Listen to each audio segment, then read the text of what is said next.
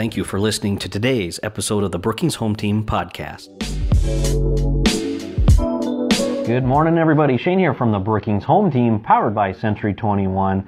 8:15 Monday morning. That must mean it's Monday morning mortgage tip. And I've got Barb sitting right next to me from Bankstar. Uh, which is another good sign it's a Monday morning mortgage tip. So uh, we'll just get right into it, Barb. Thanks again for joining me and you bet. have at it. What are we going to talk about today? Today we're going to talk about low down payment loans. I think everybody's struggling a little bit with down payment and closing costs. If you're not a first time home buyer, sometimes that can be a challenge. Or maybe one of a couple is the first time and the other one had owned some land and or a house and that kind of goofs up their first time home buyer possibilities. Sure. So we'll talk about a couple of options. Um, FHA loans are kind of the standard go to. FHA is a government kind of mortgage insurance that ensures the lender that if you don't pay back, the lender will be able to come out whole. So it's not to be confused with homeowners insurance, but it's like mortgage insurance.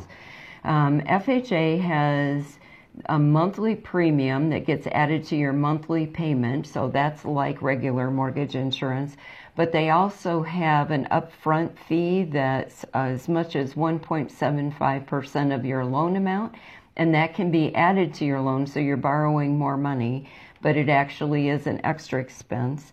Um, there's no income limitations on those, so you don't hit the first time homebuyer problems with being too rich. This is a good thing good to thing. be too rich. Yeah. Um, if you have parents that are helping and they're acting as co-signers on the loan, FHA is okay with that, and it is about the only loan left that is okay with okay. that. Um, a seller can contribute up to 6% of the sales price as a, a help for you for the closing costs. Um, and the credit score can go down to 620. That's their bottom. Okay. And then they have some requirements that the house has to meet. So when the appraisal is done, the appraiser is also looking for the FHA requirements for safety and soundness. They check things like handrails on stairways and make sure all the plugs work and other things like that. Just like the typical government backed loans. Right. rural developments are all basically the yeah, same. they're yep. all kind of the same. Mm-hmm. Um, one of the downfalls of FHA um, is that HUD was in financial trouble a few years ago, and so they discontinued letting go of this mortgage insurance. So the amount that you pay monthly, you'll pay monthly for the whole time you have this loan. So if this is a 30 year loan for 30 years, you're going to pay that premium. So for some people, an alternative would be a Fannie Mae 97, which is one I've used a whole lot. Fannie Mae, of course, is a, one of the big private companies that's used when you're sold on the secondary market. Your loan goes to the secondary market. They're the buyers of okay. a lot of those. So all of the big companies, um, U.S. Bank, all those big players on that level, they're all going to Fannie Mae too, or Freddie Mac, same thing. Um, those require a 3% down payment. Your FHA loan required three and a half, so slightly less down.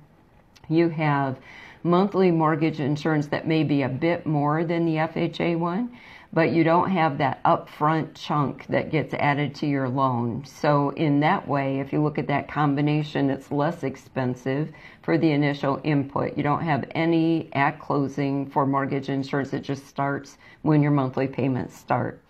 There's no income limitations on this one either, but at least one person needs to be a first time homebuyer. Mm-hmm. Could be a rich first time homebuyer, that would be okay. Um, they don't allow mom and dad or grandma and grandpa to co-sign to help everybody who signs on the loan needs to live in the house. So non-occupant co-borrowers are not allowed. Um, the maximum seller contribution on these is a little less at 3%, and the credit score is 640. So you have to put you get you can only get a little help from your seller, which is kind of normal anyway um, and a little better credit score at 640. Um, this company doesn't care if you have owned another property because it's not affiliated okay. with that first time home buyer. And so there's no education required. You don't have to get a certificate like some of the other kinds of loans do. But we do suggest that you at least look at that online anyway because you don't have very much um, into this loan. You're mostly borrowing the whole amount at 97, just putting that little 3% down. So it's good to know how to balance the budget and some other things that they teach in those online courses for first time homebuyers. So to contrast, again, the um, Fannie Mae 97 might be good for you if you have 3% down and you don't want to get into a government program where you're never going to be able to get out of mortgage insurance. About 10 years is the average when you've paid down enough on a Fannie 97 to have it release, and then your house payment goes down. You don't have mortgage insurance anymore. So a couple of options, okay. lots more lots more low income or low down payment. Um, one of my personal favorites outside of that is for veterans. Um, if someone has had military service and they can get a certificate of eligibility for their house, they're not required to have a down payment at all. And we love doing those, do those all day long. So, um, in those options, if you know someone who's struggling getting a down payment put together and they've had military service, we will find their certificate for them for free. So they're welcome to come in pre-approved. We'll help them get their certificate and go from there. Perfect.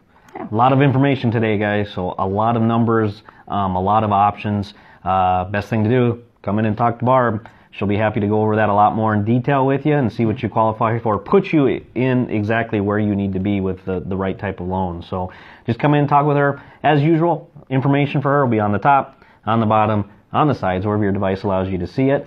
So uh, feel free to reach out to her, or if you have a question for myself, uh, I'll, I'll, get that over to her as well. So um, that concludes this week's Monday Morning Mortgage Tip. Um, a little longer than normal, but really great information. Feel free to share and tag anybody else you think would benefit from this video as well. We'll be back next Monday for our next tip for you. Thanks again for watching. Have a great week, guys. Thank you again for listening to today's episode of the Brookings Home Team podcast. For more real estate information, please visit us at brookingshometeam.com.